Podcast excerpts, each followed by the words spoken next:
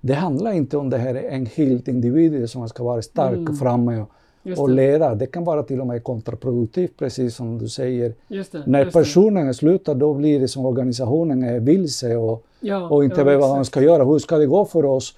Och det känner jag igen precis från Kuba med, med Fidel Castro. Ja, ja. Där man trodde att men hur ska det gå för oss den dagen Fidel dör? Det är som att vi kommer att sluta existera. Hur ska det Just gå för det. Man är liksom, Just det, man har Medans- inte allt på ledaren liksom. ja.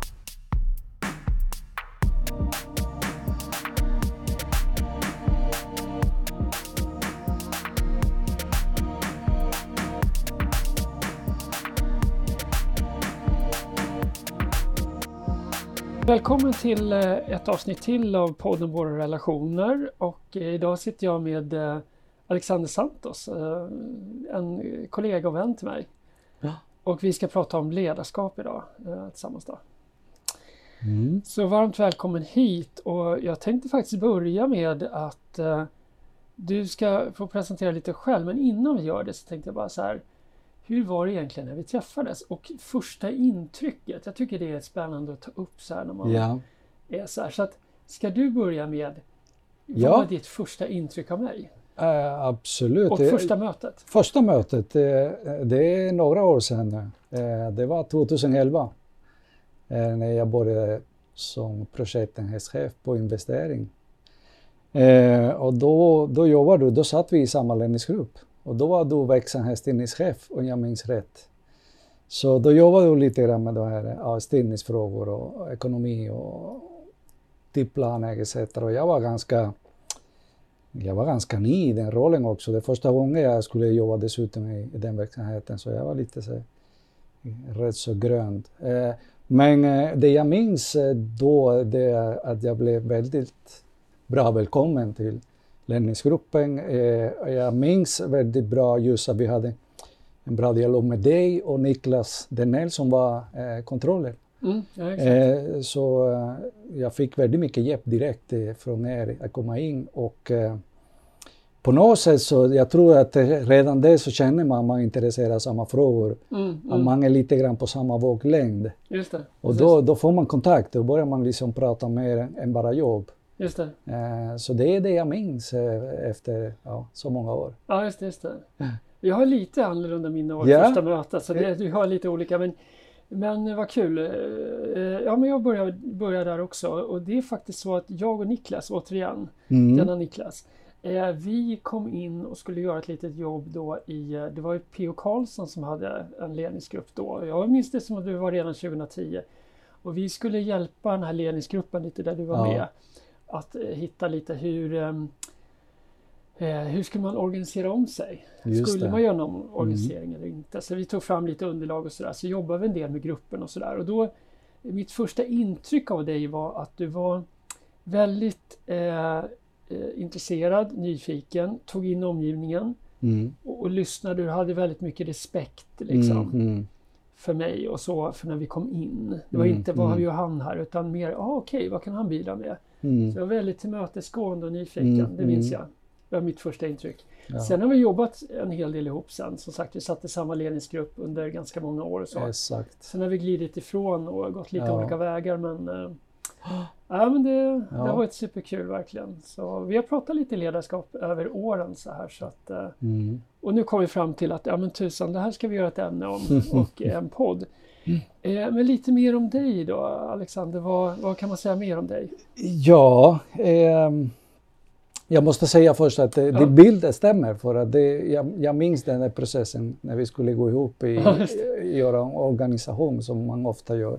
Ja, ja, Eh, så det stämmer. Ehm, nej, men lite mer om mig. Eh, jag har eh, jobbat med sådana här frågor, ledarskap och ledarroll i 15 år nu.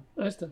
Eh, och det är precis som du säger, eh, vi har haft ganska många eh, samtal och, mycket dialog kring de här frågorna under åren och även när vi inte har jobbat tillsammans så har vi hållit kontakt Mm, och, och liksom hållit eh, dialogen vid liv. Just. Eh, just eh, kring eh, ledarskap, kommunikation, personlig utveckling och de beteende och de delarna som jag upplever vi har gemensamma också. just det, just det. Eh, så, och då har jag jobbat med då med mindre grupper tills nu har jag en lite större organisation med mm. eh, senaste, vad kan det vara nu, åtta år med en ledningsgrupp om mycket större projekt som, eh, som också gör att man, de här frågorna blir desto viktigare. Mm, mm. mm.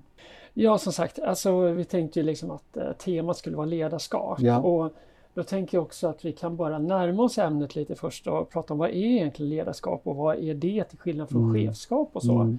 Man brukar ju ibland hålla isär det och eh, jag vet inte om du reflekterar först eller jag, men jag tänker chefskap är väl kanske mer en roll och ett, liksom att man utövar liksom chefskap i form av, och det ingår ganska mycket i det att man håller medarbetssamtal, man liksom gör olika saker utifrån den rollen. Mm. Medan ledarskap kan ju egentligen, det är väl mer någonting man gör kanske, så att man är ledare och det kan man vara i flera olika sammanhang. Man kan vara det på eh, fotbollslaget eller man kan vara det eh, på jobbet. Även om man inte mm. har titeln chef så kan man ju också vara ledare, man kan vara projektledare. Och, mm. Så det är, ja jag vet inte, men du får gärna komplettera. Jo, men, men jag håller med. Eh, som chef, det handlar väldigt mycket om administration. Ja, just det. Eh, också. Man har vissa konkreta åtaganden som man måste göra. Och, och liksom delegeringar. Men man kan vara en bra chef och en dålig ledare. Ja, ja. Eh, och, och, att leda en organisation, det är något helt annat. Ja, eh, som inte kommer med, med delegeringen, utan det måste man göra sig förtjänst av på något sätt. Exakt. Genom, exakt, exakt. Eh, och det är det jag tycker också ledarskap handlar om. Eh, just det, just det. Och, och som är så viktigt. Just det, just det. Mm. Ja, men det är bra. Jag tänkte också att vi skulle säga någonting om vår relation till ledarskap mm. över tid någonstans. Och, och, eh, du får gärna börja om du vill, alltså, du får gärna gå långt tillbaka om du vill. Alltså, vad har du haft för relation till ledarskap, både ditt eget utövande men också eh, mm. andras utövande ledarskap över tid och lite olika influenser. Jag vet också att du har en bakgrund, du kommer ju, du är uppväxt på Kuba. Så du har ju liksom sådana eh, rötter och grejer som kan vara jättespännande i det här sammanhanget också. Du får gärna nämna ja. sådana saker också. Ja, men eh, som du säger, jag kommer, jag kommer från Kuba och det har jag fått uppleva en helt annan ledarskap och en helt annan kultur och mentalitet. Just det. Eh, jag har dessutom efter det också bott och studerat i Sovjet och Kiev och Eh, också upplevt en helt annan kultur och annan ledarskap och sen, sen flyttat till Sverige. Och det är jätteintressant just den här resan att se oss och kunna jämföra. Eh, sen har jag gjort min egen resa. Eh, ja. när, när, man pratar ledarskap många gånger så tänker man just det här en ledare som står framför en grupp och som ska få ihop och leda organisationen etc. Eh, när jag tänker ledarskap så går jag längre tillbaka till att det börjar hos det personliga ledarskapet. Ja, ja. När, jag, när jag började intressera mig för att ja, men jag har ett ansvar för att leda mig själv. Ja, det. Eh, och, och det är det ledarskapet började för mig. Och sen började jag också titta på eh, när man börjar jobba och man har eh, olika ledare, då börjar man också eh, studera dem. Eh, bra exempel, dåliga exempel.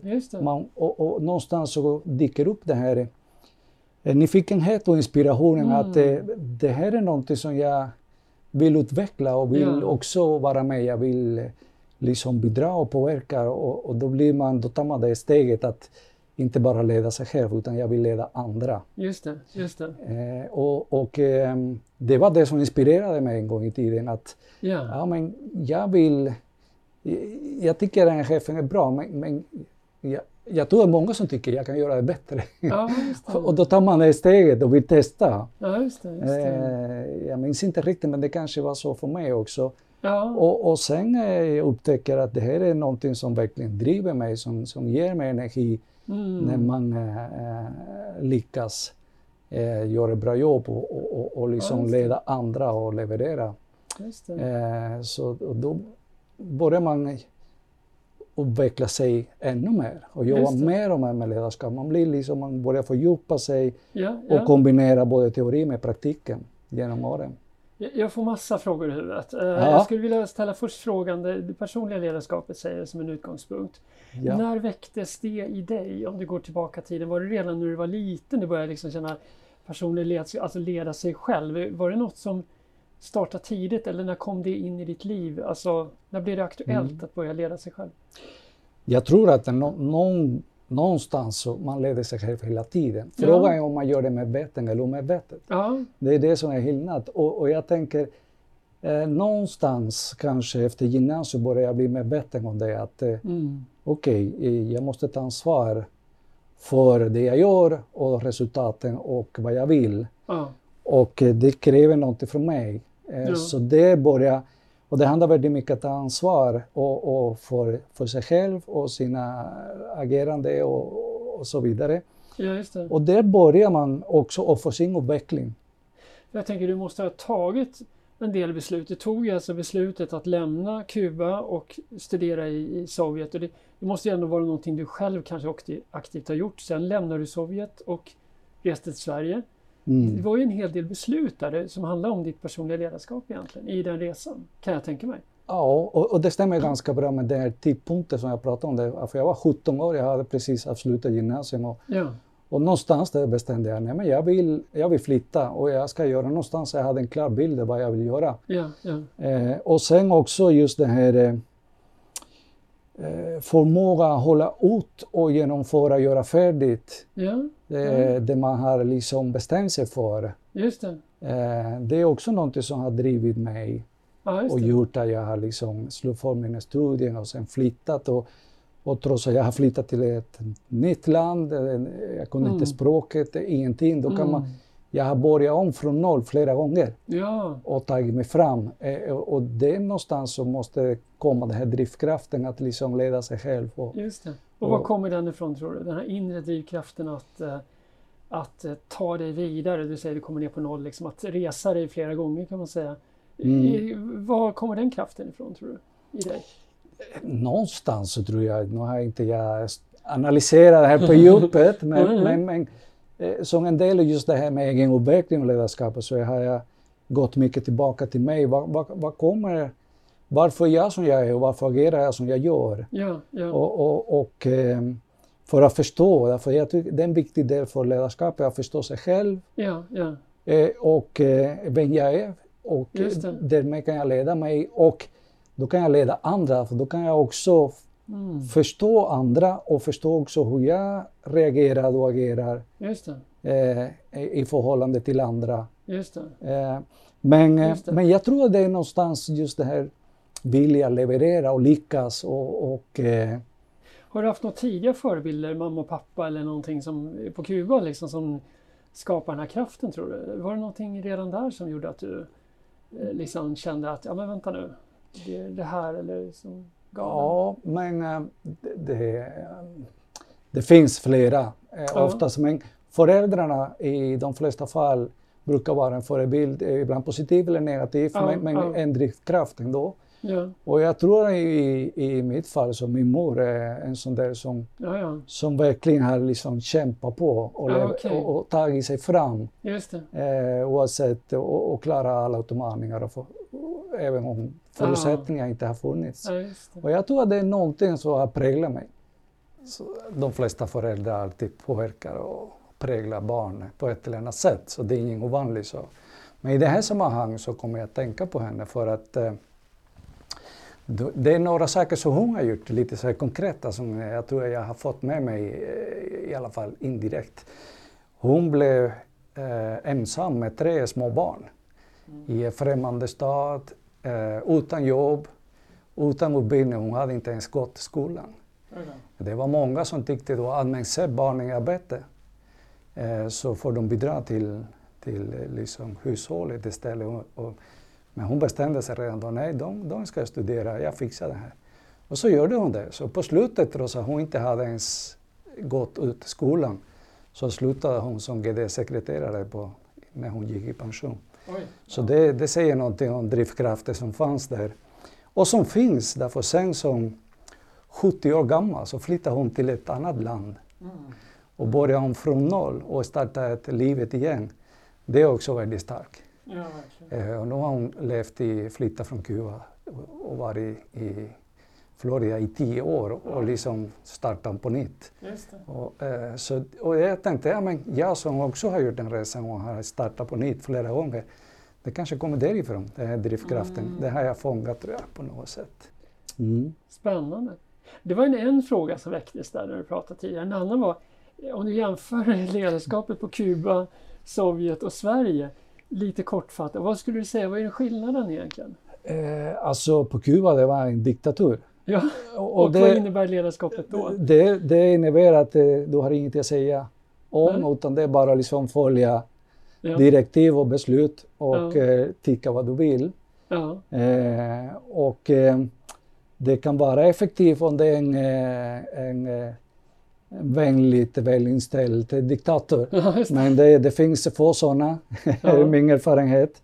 Så någonstans, dessutom så, det stora nackdelen jag ser med det, det är att man, eh, man tappar verkligen just kunskapen och, och, och, och diversitet, tänkte jag säga. Det, det, som finns i gruppen, erfarenheter och kunskaper som finns och som kan berika, som gör att det blir mycket bättre istället för att det är en som kan allt eller som, eller som tror att det kan allt. Är, är, istället för att liksom utnyttja hela bredden som man har i gruppen. Och, Spännande. Eh, så det blir något helt annat. Och, och ja, vi kan se resultatet hur det ser ut på Kuba idag. Ja, och, och, mm. och Sovjet liknade det Kuba tycker du, eller fanns det någon skillnad där? Eh, ja, men det gjorde, det var inte lika extremt som på Kuba. Nej, men, nej. men eh, men det är fortfarande, framförallt under Sovjettiden, så var det ganska hårt styrt. Mm, mm. Eh, och sen, hade, sen dess så har det förändrats. Ja. Eh, så, och sen kommer man till, till Sverige där det är en eh, demokrati och det, alla ja. kan liksom uttrycka sig och, säga, och eh, säga vad man tycker och, och där man kommer till tals. Och, där man kan bidra och påverka på ett helt annat sätt. Och, och, det, ja, det är något som tilltalar mig som jag tycker fungerar mycket bättre.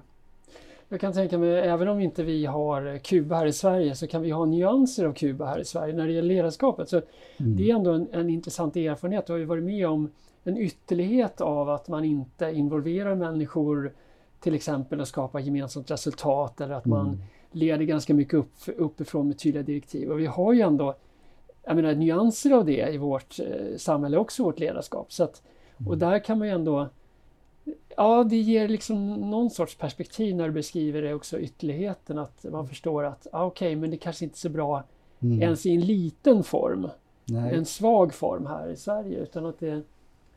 Ja. ja Eller finns det situationer när det är bra, tror du?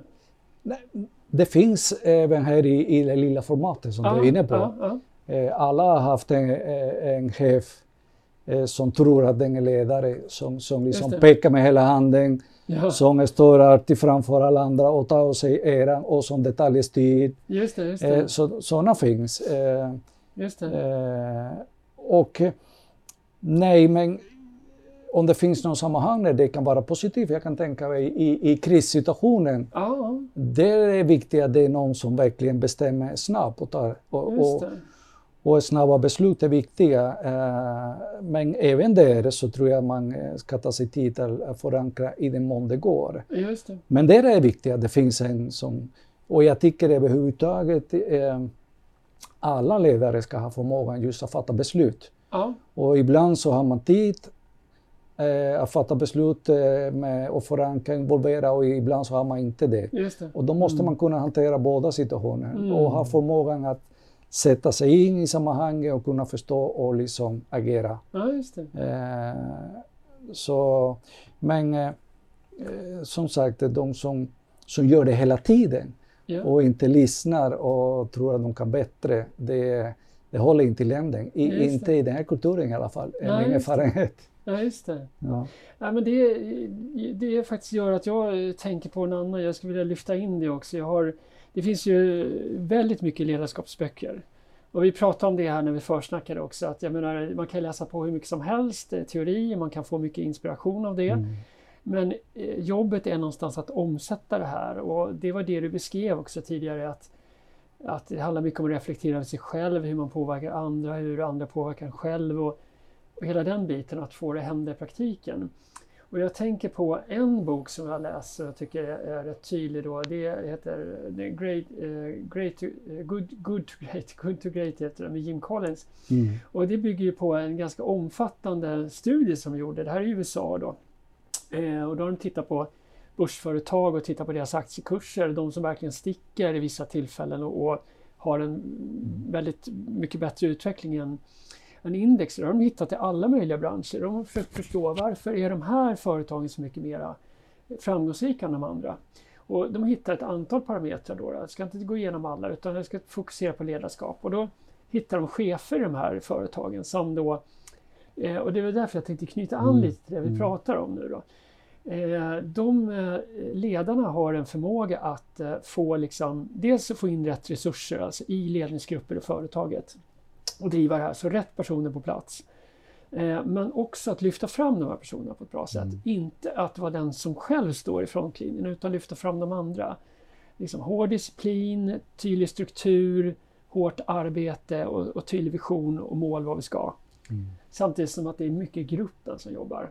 Mm. Eh, om man jämför då med de som är på liksom nivån under de här riktigt framgångsrika. De har då istället haft ledare som har varit kanske väldigt karismatiska och själv drivit mycket av liksom någon sorts börsutveckling och då blir inte den bestående. För då är det mm. så att alla tycker det är en fantastisk ledare. Men då när den slutar så går ju istället aktien ner. Eller framgången i företaget. Och då finns det dessutom en en, en twist till på det då att de här företagsledarna vill gärna tillsätta en efterträdare som är mycket sämre så att det ska vara ännu tydligare hur duktiga de har varit att lyfta här. Så det handlar mycket det här, eh, tänker jag också om, det lite själv, alltså lyfta fram sig själv kontra att lyfta fram gruppen och företaget. Och den var rätt intressant tycker jag, just den aspekten. Uh, mm. Jag tänker lite att det handlar om det här eh, som vi pratade om till viss del. Eh, jag har inte läst just den boken, men, men, men jag känner igen det här som du är inne på. Ja.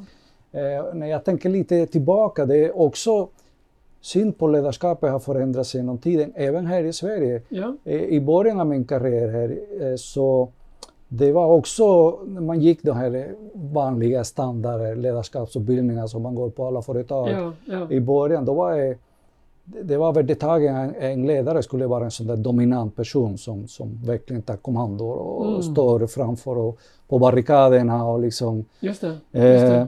Eh, det, det, och när man gjorde de olika personlighetstester, om man inte hade det, då tittar man alla en. Man tittar lite ner på en. Eh, ja, lite konstigt. Eh, vad gör du här typ? Är du ledare? Är du chef? Ja, just det, just det det där har förändrats nu och jag tycker mycket riktigt så här och det är bra liksom att säga, man får det bekräftat i studierna också att det handlar inte om det här en helt individ som ska vara stark mm. framme och, och leda. Det kan vara till och med kontraproduktivt, precis som du säger. Det, När personen slutar, då blir det som organisationen är vilse och, ja, och inte ja, vet vad man ska göra. Hur ska det gå för oss? Och det känner jag igen precis från Kuba med, Fidel Castro. Ja, ja. Där man trodde att men hur ska det gå för oss den dagen Fidel dör? Det är som att vi kommer att sluta existera. Hur ska det Just gå för oss? Man är liksom... Just det, man medans, har allt på ledaren liksom. Ja, medan en, en bra ledare enligt mitt mening, det är den som skapar en organisation som är självgående, mm. som har en struktur, en funktion och roller mm. och, och väldefinierade mål och som löser uppgifter själva och som man liksom är med och coachar, man är bara när man tar sina beslut. Exakt, men, exakt. men de löser uppgiften och, just det, just och då är man inte beroende av ledaren. Om ledaren försvinner, då, de vet vad som ska göras och fortsätter Precis. göra det. Just det. det. Och jag menar med tanke också på den omsättning och det, hur arbetslivet är idag så är det ännu viktigare att man har sådana organisationer. Precis, jag tänker också en aspekt på det är ju att vi, det blir mer och mer komplext också ofta i företagen och eh, det, det, är mycket mer samarbete nu än liksom att man jobbar enskilt. Vi jobbar mycket mm. mer ihop, det är mer komplext, vi måste vara flera personer som förstår. Liksom. Mm. Och så, så det går inte att hänga upp det på en person utan man måste vara flera, ofta en ledningsgrupp också, så där, som tillsammans Hellre. skapar det. Liksom. Ja. Och jag tänker en annan bok som vi, jag tror vi har en gemensam referens där, som vi båda läst, Fem felfunktioner i en grupp grupp av Patrik Patrick Lencioni eller något liknande heter han tror jag. Eh, de kom in lite på det här också. Det är en ganska intressant bok för att många ledarskapsböcker är byggda, eller byggda säger jag, eh, jag menar skrivna så att de är lite mer teoretiska och sådär. Mm. Medan den här mm. också beskriver en, en fiktiv eh, organisation. Mm. Och då är det ju en, en ledningsgrupp då på ett företag som beskrivs som har väldigt mycket då av de här felfunktionerna då. Och det kommer in en ny ledare som då börja jobba med den här gruppen och då får man se liksom hur de går igenom de olika felfunktionerna på ett målande sätt tycker jag. Mm. Eh, och just beskriver det här med alltså, att man verkligen jobbar ihop som team. Mm. Och det är några poänger som jag tycker är viktiga i den här liksom, utifrån att få eh, det här att funka. Det är att, att ledaren jobbar väldigt mycket tillsammans med gruppen, inte liksom själv utan är lite mer av en coach, tycker mm. jag. Eh, och eh, också ledningsgruppens struktur och sammansättning är lite mindre. Jag tror att de är sex eller sju personer. Vilket jag också ser en tendens eh, ibland, väldigt stora ledningsgrupper. Det är väldigt svårt att fatta beslut i stora ledningsgrupper, mm. komma till någon liksom, riktig mm. kärna mm. i det man gör. Och de jobbar igenom liksom, problemen väldigt mycket så att de tillsammans skapar egentligen, vad ska vi nå för mål och sådär. Och där alla checkar in då, när de har löst de här felfunktionerna, på på liksom gemensamma mål och så. Och det, det, var en eh, ganska talande grej då som visar det här. Det var någon, hon sa så här, det, de har ju olika områden, marknadsföring och produktion och så vidare. Så säger hon till produktionschefen, kan du berätta om våra marknadsföringsmål? För de säger, ja men det är inget nytt att vi sätter gemensamma mål, säger de först, när de börjar jobba med frågan. Ja men du som är eh, produktionschef, kan du berätta om marknadsföringsmålen? Och då säger han, bollar han över till marknadschefen säger du, ja, men det är ju den här personen som har de här målen.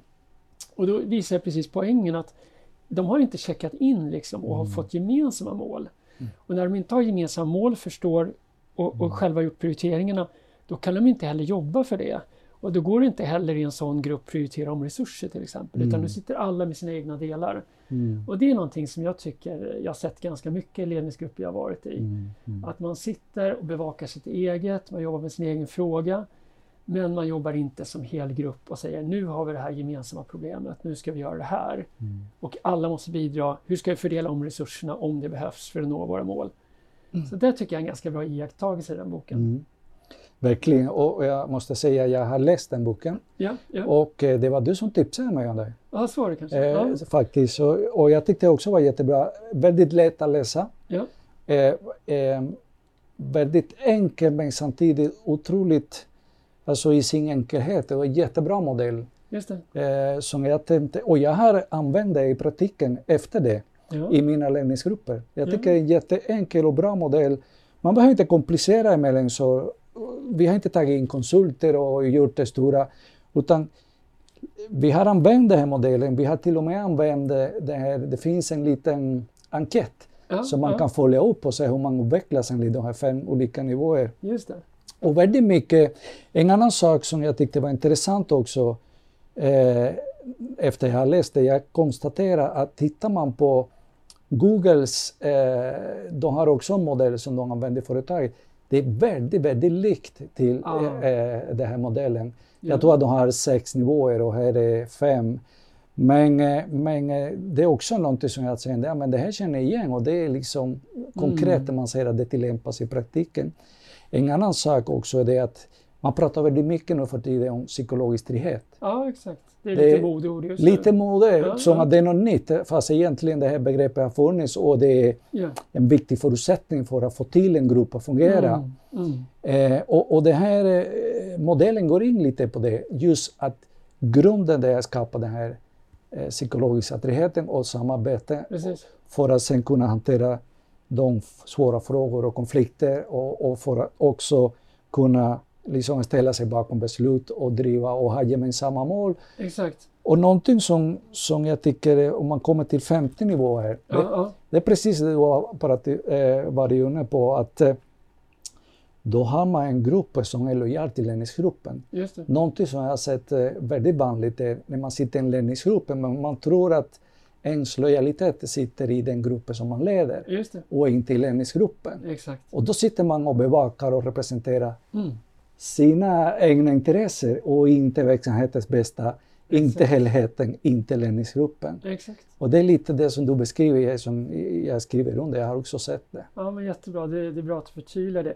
Bara för lyssnarna också kan jag bara säga att den här modellen är liksom som en pyramid och där det du sa med förtroende, det är det som är grunden. Mm. Så man, och när man börjar jobba med en grupp, då, en ledningsgrupp då, till exempel i det här fallet, mm. då börjar man på den. För att om vi inte har det här förtroendet eller med det här nya ordet då, psykologisk trygghet, då kommer vi inte kunna uppnå det andra. Så man börjar den änden då. Mm. Så det är också spännande. Men eh, jag blir väldigt intresserad också. Eh, du sa att du också har tillämpat den i praktiken. Och Ja. Vad tyckte du var största utmaningen eller var det svårt att tillämpa på något sätt? För vi pratade lite också innan om att ja, men det, teorin är ju enkel men att göra det i praktiken kan vara Mm, svårt. Har, mm. har du stött på det själv tycker du? Jo, men det, men det är klart. Det är, jag tror att det svåra det för det första det är att eh, just den här basen i, i den här pyramiden som Ja. handlar om att skapa den här psykologiska tryggheten. Och det är just att, eh, att eh, alla i gruppen vill Mm, mm. vara med och göra det. Det. Och, och det kräver någonting. Det kommer inte sig själv. Eh, och man tror att, därför det här handlar verkligen om att kunna sitta sig och kommunicera med varandra så man är verkligen rak och ärligt öppen, dialog på riktigt, inte den här kliché. Och eh, inte ha dolda agendor, dolda intressen som inte gynnar gruppen. Mm. Och för att kunna göra det så tror jag man måste också vara medveten om, om sig själv. Återigen, det börjar hos individen. Ja. Eh, därför jag kan vara jag kan vara blind för vissa delar hos mig som gör att jag reagerar eller beter mig på ett visst sätt. Mm. Och jag tror att nej, men jag är committed och jag är öppen. Men, men jag har en massa åsikter om dig eller något annat och jag har eh, klagomål och jag har egna eh, liksom karriärer, mål eller något annat som inte går i linje. Och också om det, när du står frågor och problem och, och då måste man kunna reda ut det. Ja. Verkligen. Och då måste man, ofta så är det så att det, det är inte så att det beror på den andra personen. Jag har alltid en del i det. Ja. Eh, Och jag menar, allt det här handlar om kommunikation mellan människor och hur vi lyssnar till varandra och hur vi kan sätta in i varandras perspektiv och ha den förmåga. Och, och, och det handlar om att vi ska verkligen brottas med det och prata om det Mm. och sen vilja göra det. Därför det, det är jobbigt. Så vägen att komma dit om man inte är riktigt där enligt dig, är det liksom att det är bara att kötta på, prata och diskutera och eller finns det andra verktyg som man kan komma igenom det här liksom att bryta det där att man får till det där förtroendet? Eh, Det finns andra verktyg också. Det Ja. finns säkert eh, andra. Det, det finns många bra ledare ute och det finns Mm. bra coacher som kan hjälpa till med de här frågorna, som kan det här mycket bättre. Eh, Jag är en lekman i sammanhang, måste jag säga. Ja. Men, men det är klart, har man inte... Om, om jag är ledare för en grupp och inte har förmåga att coacha och leda gruppen så att vi kommer dit, då behöver man ta in hjälp. De Ja. som kan hjälpa en och göra det jobbet, hjälpa oss att göra det.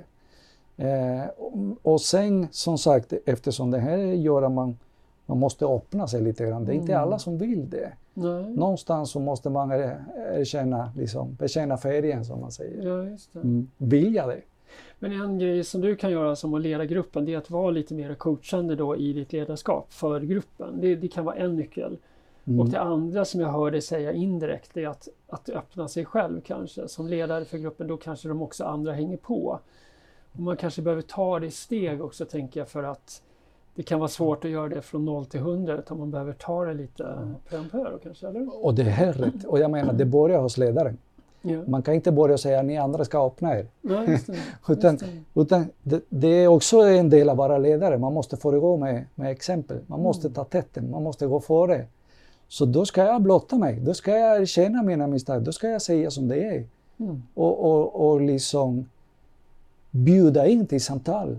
Ja. Och också erkänna, jag är en, en människa, jag är inte fullständig, jag är inte perfekt. Ja. Men jag vill det här och jag vill att vi ska göra det tillsammans. Det. Eh, så det är precis som du säger, att det, ja, men det, det börjar hos mig eh, som ledare. Om jag ska skapa det klimatet. Ja, det. Mm. Vi, vi kan fortsätta lite med vad som är viktigt som ledare och så. Jag vill Mm. fråga dig mer om det. Men om vi börjar lite mer så här där vi är inne just nu. Vad, vad är viktigt när man leder en ledningsgrupp i övrigt? Alltså förutom just, vi pratar lite utifrån den här boken och så. Men Mm. vad skulle du annars säga är viktigt när man leder en ledningsgrupp och, och komma till resultat liksom, med en gruppchef på det här sättet? Ja, precis. Nu har vi varit inne på det vi kallar för mjuka parametrar. Ja, ja, Eh, kommunikation, samarbete, samverkan i gruppen ja, eh, som är viktigt. Eh, vi ska inte glömma de lite hårda parametrar. Vi måste ha tydliga mål. Så Ja. man vet varför vi är här, varför vi är en grupp och vad, vad ska vi göra tillsammans? Vad ska vi Mm. leverera? Mm. eh, tydliga roller, förutsättningar för att göra det också. Eh, så de delarna måste också finnas på plats. Vi måste ha resurser, vi måste ha organisation och andra förutsättningar Mm. eh, som måste finnas till. Eh, och, och så att det blir också en effektivitet i gruppen.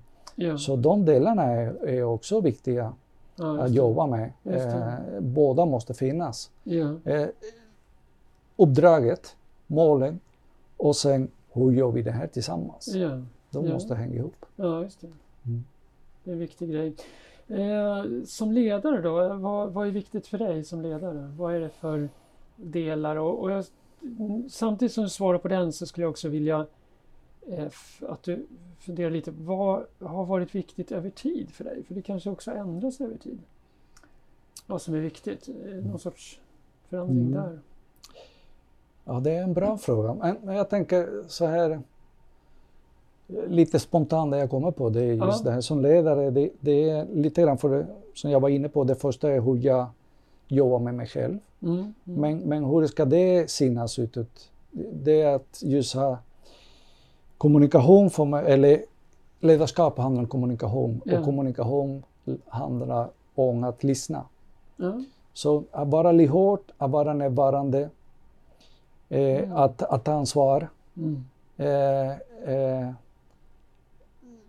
att också ha förmågan att, liksom, att ta beslut, att också lyfta, eh, jag tycker det är viktigt också det, för mig har varit att, att, det, att jag har en grupp och lyfta gruppen och, och att det är de som jobbar tillsammans. Ja. Eh, Jag tycker jag lyckas när jag har, får ihop en grupp som jag ser att verkligen är tajta, jobbar ihop och låser uppgiften. Ja. Ja. Eh, och jag kan lite grann sitta vid sidan om och bara se hur det händer. ja, det. Då, eh, och då måste jag våga delegera. Då måste jag också våga liksom släppa eh, och eh, liksom eh, även finnas där och ta ansvar när det inte går som, som det borde ha gått. Ja. Eh, och då får jag kliva fram och ta det. Eh, så ja, jag vet inte hur jag svarar på frågan, men ja, lite men du de svarat delarna. på frågan. Ja. Det här med att delegera, det har någon gång varit svårt för dig? Eller, och, och i sådana fall, vad har varit svårt? Ja, det, det är något som man får träna på, lika som man måste träna på ledarskap och mycket annat. Vad har varit din utmaning i det? Att i början så vill man göra själv. Och, och också och, om man har lite sådär kontrollbehov och vill att det ska vara på ett visst sätt Ja. så är det lättare att jag gör det själv än att, än att eh, någon annan gör det och jag ska liksom Ja. Eh, det måste man lära sig att liksom delegera och, och med, med att delegera då ska man också liksom, då ska man vara inne och peta efteråt. Ja. Eh, därför om man delegerar och sen går in och, och detaljstyr, då har du inte delegerat. Och, och då kommer inte organisationen att ta ansvar. Så då kommer allt tillbaka till, till dig. Så det, det. det måste man också vara viktigt att delegera fullt ut Ja. och verkligen eh, våga släppa Mm. och, och hjälpa coacha och sen vi löser det tillsammans. Mm. Eh, det, det är något som jag har fått träna. Eh. I början så, så jag visste vad, som sagt, man, man börjar med att leda sig själv. Jag visste hur jag ska göra med mig, Ja. Ja. men inte hur jag ska göra med andra. Nej. Och, och det, ja, det blir inte roligt heller att jobba med någon som inte delegerar. Man, man vill vara sett, man vill vara behövt. Och, och, Ja, och då är sätt att delegera det också. Jag litar på dig, jag vet att du fixar det här. Mm. Mm. Just det. Om vi går tillbaka då över tid, liksom, eh, du var inne på det lite själv att det var svårare för dig från början att delegera, Mm. men det har blivit mer än nu. Är det något mer som du har känt har förändrats över tid, eh, som dig som ledare? Hur var du som ledare för, liksom, när du började din karriär som, som ledare och idag? Vad, vad är, om jag sitter, Mm. tittar på det utifrån, vad skulle jag säga var den största skillnaden? Jag ser dig då. Ja, det. Jag skulle säga så här, man blir bättre på det man tränar på. Ja, Eh, och så blir man lite säkrare och så vågar man mer också. ja, Eh, och så delegerar man mer och litar mer. ja. Eh, och också man ser lite så här potential att eh, ja, men, det är det man ser lite grann också. Man vågar också kliva fram lite grann. Jag, har varit, eh, jag är inte den här som pratar framför folk Nej, och, och vill liksom. Och, och dessutom det är främmande språk också. Ja. Eh, Det gör inte saker enklare. Men någonstans den förflyttningen har varit att man, mm. liksom tar sig förbi de barriärerna och liksom gör jobbet. Ja, ja. Men, men du har också varit chef och ledare. Ja, ja. Jag är också lite nyfiken på dina erfarenheter och, och ditt ledarskap och hur det har utvecklats. För du var, du var chef då när vi jobbade tillsammans. Sen har du gått och tagit lite andra roller. Ja, jag var chef för två omgångar tidigare mm. då. Så att, uh, dels liksom jag för projektverksamhet och mm. sen verksamhetsutveckling. Och då hade jag ju olika grupper. Mm. Eh, också där känna på också hur det jobbar med grupper som inte liksom har riktigt gemensam leverans utan mm. man jobbar med ganska mycket olika saker. Mm. Medan vissa grupper har mera gemensam leverans. Så det är också skillnad. Nej, men jag skulle nog säga ungefär som, jag tror vi är inne på ungefär samma spår, att det är någon sorts utveckling som börjar med att att, eller man, jag tror att jag blir tryggare och tryggare med tiden. Mm. Att i början tror, tror jag då, eller man, eller vad ska jag säga, jag trodde i det läget att det handlar ganska mycket om mig i början. Vad jag mm. gör som ledare och så här istället för att få stödja mina medarbetare tror jag.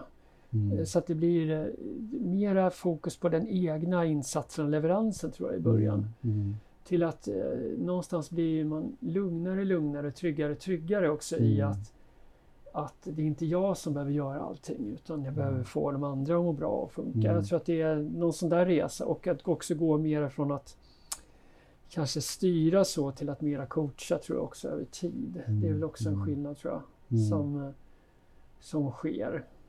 Men är inte det lite att, mänskligt ja. beteende just det här vi är så rädda för att göra bort oss ja. och man är så fokuserad på sig själv. Ja. Som, och, och det samtidigt håller en tillbaka.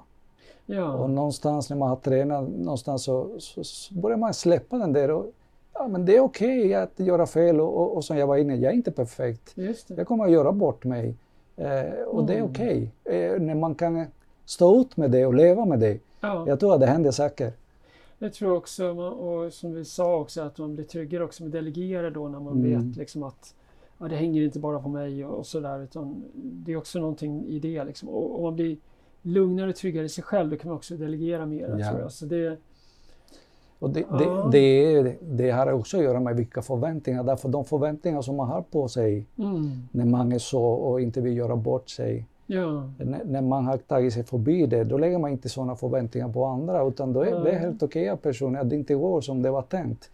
Och eh, vi får lära oss av det här och sen så man, blir, man delegerar och sen blir tillåtande och sen jag tror att de, eh, organisationen känner av det, så ja. man eh, minskar ångest i organisationen. Och, det mm. tror jag också. Jag tror mm. också det. Och från början tror jag att det handlar om att bevisa en del för sig själv och för andra att man fungerar som ledare. Då går man mm. mer in i prestation och mm. leveransen blir viktig och då kan man lägga högre press på sina medarbetare för att de ska leverera. Mm. Det är viktigt att vi mm. levererar och gör det vi har sagt. Medan att man blir lugnare och lugnare är också att man är okej okay som ledare mm. och som person och att man duger som man är. lite sådär. Det är någon sorts utveckling som blir naturlig över tid. Och då blir det också att man blir kanske mera inkännande, empatisk mot medarbetarna också. Att man mm. är mera liksom föruts... Eller alltså, det, det är okej okay liksom mer att det inte ja. blir som du säger som man har tänkt och sådär. Och det är mm. inte lika farligt heller när det inte blir precis som vi har tänkt oss eller där jag som chef levererar det vi har mm. sagt. Det är väl också någon eh, sån där också, ja. utveckling kanske. Eh, någonting jag tänker på nu när du säger det, eh, en förflyttning som har skett hos mig som jag tycker är ganska tydlig, det är just det här kopplat till leveranserna. Mm, mm. Därför i början Självklart, man vill leverera, men man vill leverera för att man vill liksom prestera som chef och visa på att jag duger. Precis. Men med tiden nu när man också har fått lite mer erfarenheter så, så har fokusen flyttat sig mer till leveranserna. Ja. Därför att vi är här för att göra jobb. Ja, just det. Eh, men samtidigt att få till organisationen att leverera resultat samtidigt som man jobbar tillsammans och trivs ja. och har kul det. det. är det som är grejen.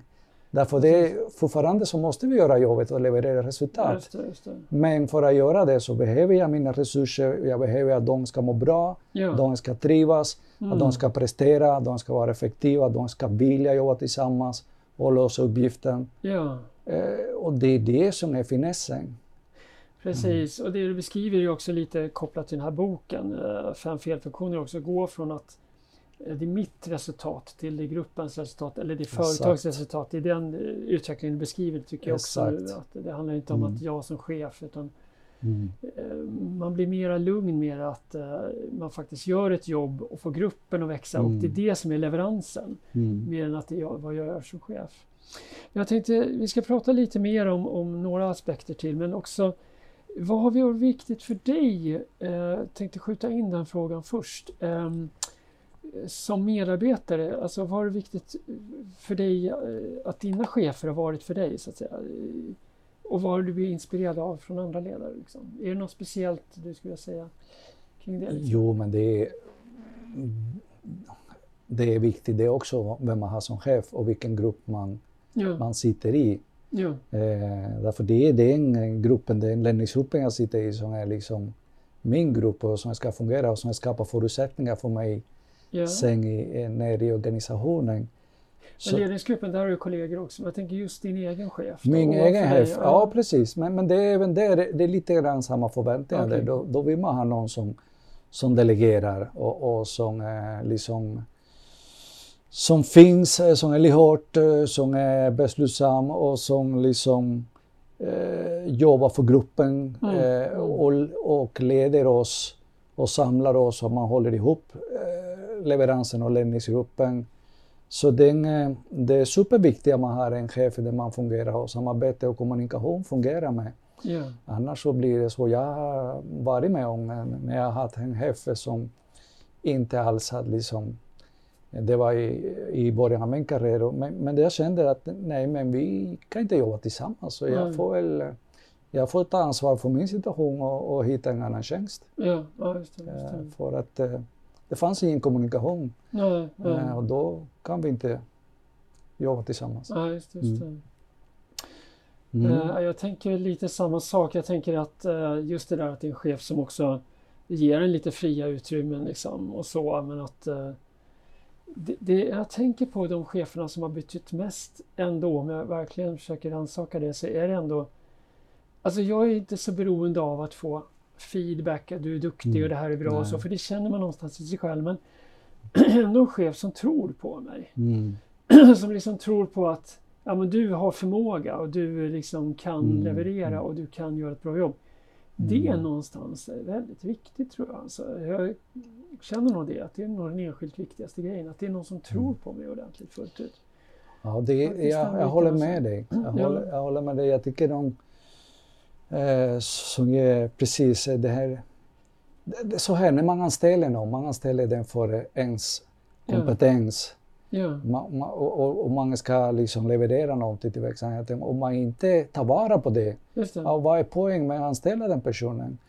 Och, och, jag säger inte att jag vill, jag vill ha en chef som lyssnar. Det betyder inte att den alltid ska göra som jag säger. Nej. Men man måste fånga in just det här, de olika synpunkter och och utifrån det sen leda verksamheten. Men, men om jag inte kommer fram, om jag inte kommer till tals, om mm. eh, min kompetens inte kommer till användning, men vad, vad gör jag här? Mm. Mm. Eh, så, så det är en del som är viktig. Och, och det handlar väldigt mycket om kommunikation och delegera mm. och det här med just som man brukar säga frihet under ansvar. Mm, mm, eh, sen du är lite inne på någonting som som också är en viktig del av ledarskapet och just det här att ge återkoppling. Ja, det. Eh, det. är något som jag personligen kan bli bättre på. Ja, det är ja. något som, eh, som jag har inspirerats av, några chefer som jag har haft som, som är duktiga på att ge återkoppling och att det kommer naturligt, att det kommer ja. på plats och på rätt tillfälle direkt och att det är sakligt. Det. det. är imponerande. Ja, du har mm. rätt i. Det, mm. det, det, tycker jag också. Ja. Precis, att det sker på ett, på ett bra sätt som verkligen hjälper vidare också. Mm. Jag tänker att eh, någonting om det här med liksom ledarskapet utifrån kanske eh, timing, situation och relation. Jag tänker podden heter lite Våra relationer, så också mm. den här relationsdelen i, i ledarskapet. Om vi pratar lite om det också. Ja. Uh, Men jag, tror, jag tror vi har varit lite inne på det utan att kalla det så. Mm. Men just den här eh, den modellen vi pratar om och den här basen och psykologisk frihet det, det. det, handlar om att skapa de här relationerna. Ja. Och att ha en organisation som, som jobbar tillsammans och löser uppgiften. då måste man bygga upp relationerna också. Och då måste bygga upp kommunikation mellan dem och hur vi förhåller oss till varandra, vilken kultur vi ska ha. Mm. Det, det bygger på relationerna. Vi är, någonting som däremot jag tänker kopplat till det här med relationer är intressant. Är, det är så komplex verksamhet vi jobbar idag ja. och det är så brett i, ja. i de flesta företag. Ja, och, och, och, ibland så blandar man ihop det här med relationerna, man, man, man ska lära känna varandra och vara lite kompisar. Och jag tror inte det handlar inte om det. Eh, det är klart, det underlättar mm. om man är på samma våglängd och man blir kompis och så. Mm. Men vi kan inte vara kompisar och, och lära känna alla tusentals personer som vi samarbetar med och, och, i olika sammanhang. Mm. Och, och, i vissa fall så är vi team, vi jobbar tajt tillsammans, ofta. Och det kan vi bygga starkare, närmare relationer. Ja, och ja. det är viktigt att man gör. I andra fall så samarbetar vi med andra som vi inte kan vi har inte den tid och möjlighet att bygga de här starka, djupa relationerna. Men fortfarande så måste vi samarbeta och samverka och då måste man vara professionell och veta också hur man förhåller sig till det och, leverera i det sammanhanget. Ja, ja, så ja. man är snabb eh, i en, den gruppen Precis. kan få till kommunikationen och samarbetet fungera. Trots att man inte känner varandra. Så de två sakerna tycker jag är superintressanta. Det jag tänker på när du pratar om det, det dels är det relationer som är liksom från person till person någonstans. Mm. Och det är, eh, men sen också om jag bygger goda relationer med andra personer, person till person. Mm. Då bygger jag indirekt goda relationer med alla andra människor. Mm. Förstår du? liksom att För att då, i och med att jag också utvecklas i min egen mm. relationsskapande, får många goda mm. erfarenheter och får goda relationer. Mm. När jag sen går in i ett sammanhang där jag inte känner folk lika mycket, då kommer jag gå in med intentionen att här är personer som vill mig väl och som jag kan få goda relationer med. För jag har utvecklat ett sätt att få goda relationer med andra människor. Mm, mm. Tänker jag. Och sen så är det också lite det här, det sprider sig så att man skapar en kultur. Om man säger att man mm. har det i ett företag så handlar det inte om att jag behöver skapa goda relationer med alla i det företaget på relations... Mm. Utan om jag skapar goda relationer med en del personer i företaget, mm. skapar de relationer med andra delar. Mm. Så det här blir ett nätverk där alla får utveckla goda relationer. Om man nu tänker också att det här börjar liksom någonstans från en chef kanske, mm. eventuellt högst upp som, som har det här som en viktig del, som kan sprida det här ner. Så det blir en kultur i företaget där man förhåller sig till varandra. Så på det sättet så blir det lite mm. flera, flera nivåer i det, tänker jag. Ja, men det är precis det. Ja. Det är kulturen man liksom det blir kulturen skapar. i slutändan. Ja, ja, som man skapar i företaget. Men också vad man skapar i sig själv, tror jag faktiskt. När man, när man skapar goda relationer med vissa då får man som sagt den erfarenheten med sig mm. som man sen mm. tar in i alla nya relationer. Mm. Och det tror jag också är någonting man bär med sig ja. som då blir en grund. Mm. Ja, det är sant. Det är en bra perspektiv. Där. Ja, ja. ja. Mm. Och då är vi återigen eh, lite där du pratade om också, att jobba med sig själv och relationen till sig själv. Mm. Egentligen, det är väl där någonstans grunden är för ett, kanske ett bra ledarskap, att man jobbar med sin egen del i det. Jag kan ju känna till exempel bara en sån grej som att att man, är liksom, man har olika delar i sig själv om man mm, säger så, som mm. person. Och ibland så är man sitt bättre jag och ibland är man ett lite sämre mm, jag. Och för mig har det ofta varit kanske när jag blir lite stressad så blir jag sämre. När jag blir lite osäker blir jag sämre. När jag känner in en grupp och känner att vänta nu, de här är emot mig. Jag känner mig osäker. Då blir jag sämre. Mm. Men när jag känner att ja, men vi har, det här är mina kompisar, de här vill mig väl. Eller mm. Mm. när jag liksom kan känna att jag är lugn och hittar min trygghet hela tiden, då blir ja. jag väldigt mycket bättre. Mm. Så någonstans där tror jag mycket på det du var inne på. Att ja. hitta i sig själv och mycket relationen i sig själv. Liksom. Mm. Mm. Det är också en del av som sagt relationsdelen. Att relation till sig själv är ju väldigt viktig. Alltså. Absolut. Mm. Mm. eh, Jo, eh, nu börjar vi närma oss lite slutet här. Mm. Vi ska snart runda av, men jag skulle vilja att vi gör en liten framåtblick. Eh, mm. För du var inne på det tidigare, du har sett, du börjar titta lite tillbaka så här, och som sagt att utvecklas över tiden. Mm. Du gjorde någon reflektion där kring eh, Tidigare sa att det var mer den här estradören, om jag förstår det rätt, som mm. var viktig för ett tag sedan och nu är det inte riktigt det, utan nu är det mer mm. teambyggaren som är viktig. Ja. Alltså om jag sammanfattar. Ja, ja. Men om vi tänker framåt då? Det här är en svår fråga, men vi, nu bara spånar vi lite. Vad skulle vara viktigt i framtidens eh, ledarskap? Liksom? Vad, vad är mm. nästa grej som vi behöver utveckla som individer? Ja, det, det är en intressant fråga. Det, jag tänker att eh, om man ser den trenden och den förflyttning som har varit här genom åren. Jag tror att det här som vi är inne på nu och pratar nu, det blir ännu viktigare framöver.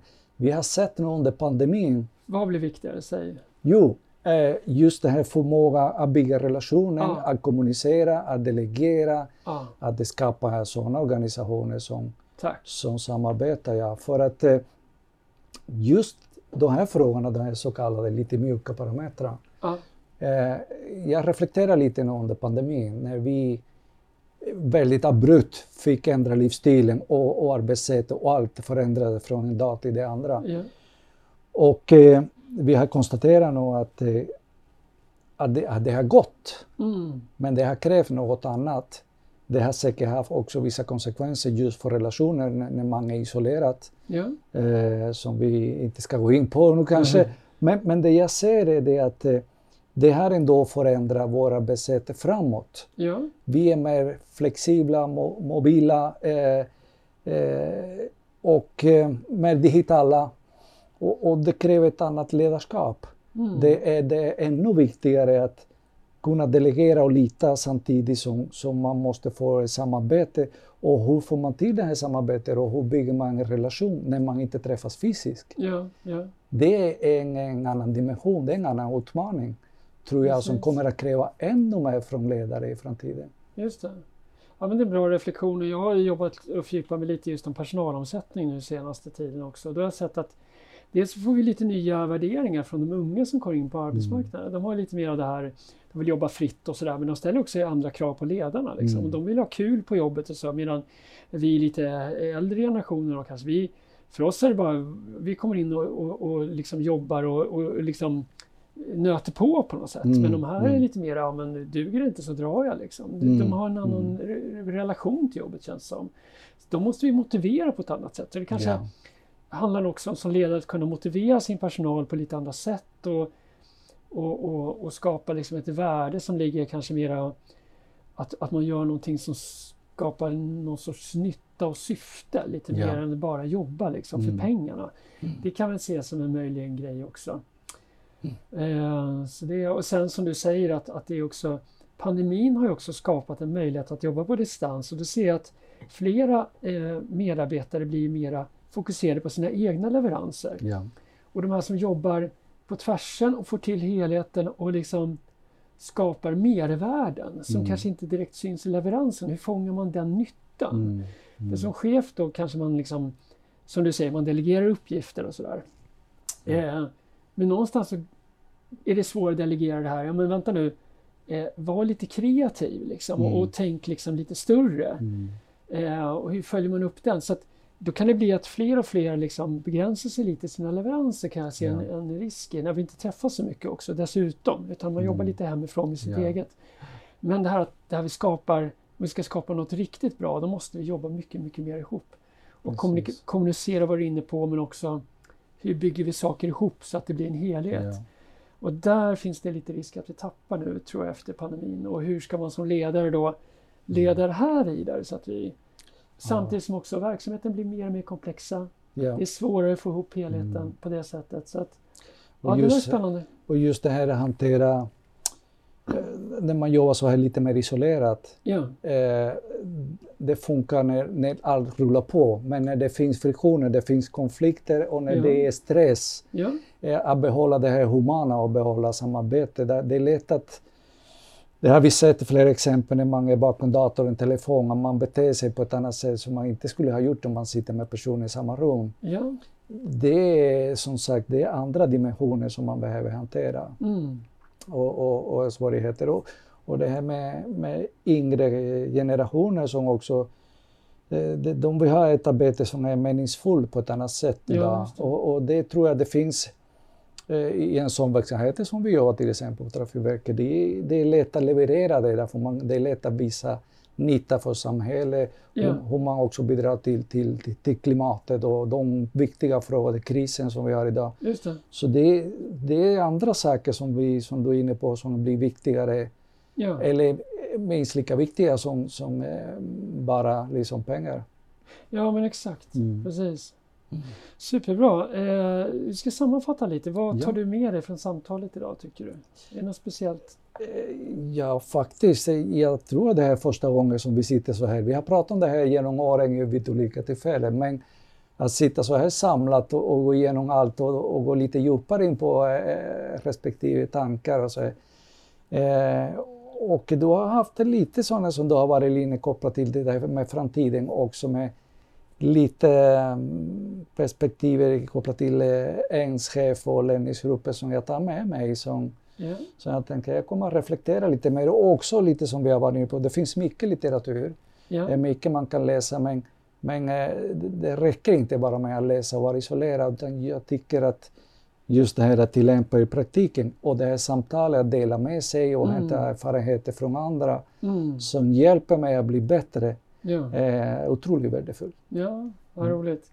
Eh, Jag tar med mig också ett jättefint samtal och eh, jag, eh, ja, jag har också lärt mig väldigt mycket idag tycker jag. Det är lite svårt att liksom säga precis vad jag har lärt mig men någonstans liksom det här med ledarskapets betydelse, eh, hur man kan liksom ändå göra skillnad ganska stort som ledare Mm. i en organisation. Det är ju fantastiskt. Och någonstans också det här ehm, Alltså det är svårt och samtidigt lätt samtidigt. Alltså det, är, det, det är någonstans väldigt eh, enkelt när man tittar också på det lite så här i Mm. teorin och sådär. Men att omsätta det, det är ett... Ja, att få till det, det är ju... Det är en utmaning någonstans. Eh, Mm. Så det, är, det är en väldigt komplex uppgift man som Ja. ledare. Jag tycker man, man får respekt och man får eh, lite ödmjukhet också för rollen Mm. tycker jag. Mm. Och den innehåller väldigt mycket. Nu har vi egentligen varit inne på ledarskap men en, en chefsroll som ofta hänger ihop med ledarskap Mm. är ju mycket annat också man Ja. ska göra. Så det är en komplex uppgift. Men otroligt roligt. Ja, Det, det kan vi sammanfatta med. Oss. ja suveränt. suveränt. Ja, men stort tack och hoppas ni lyssnare också har tyckt det är spännande. Så att, eh, då säger vi tack och hej. Ja, tack. Tack så mycket.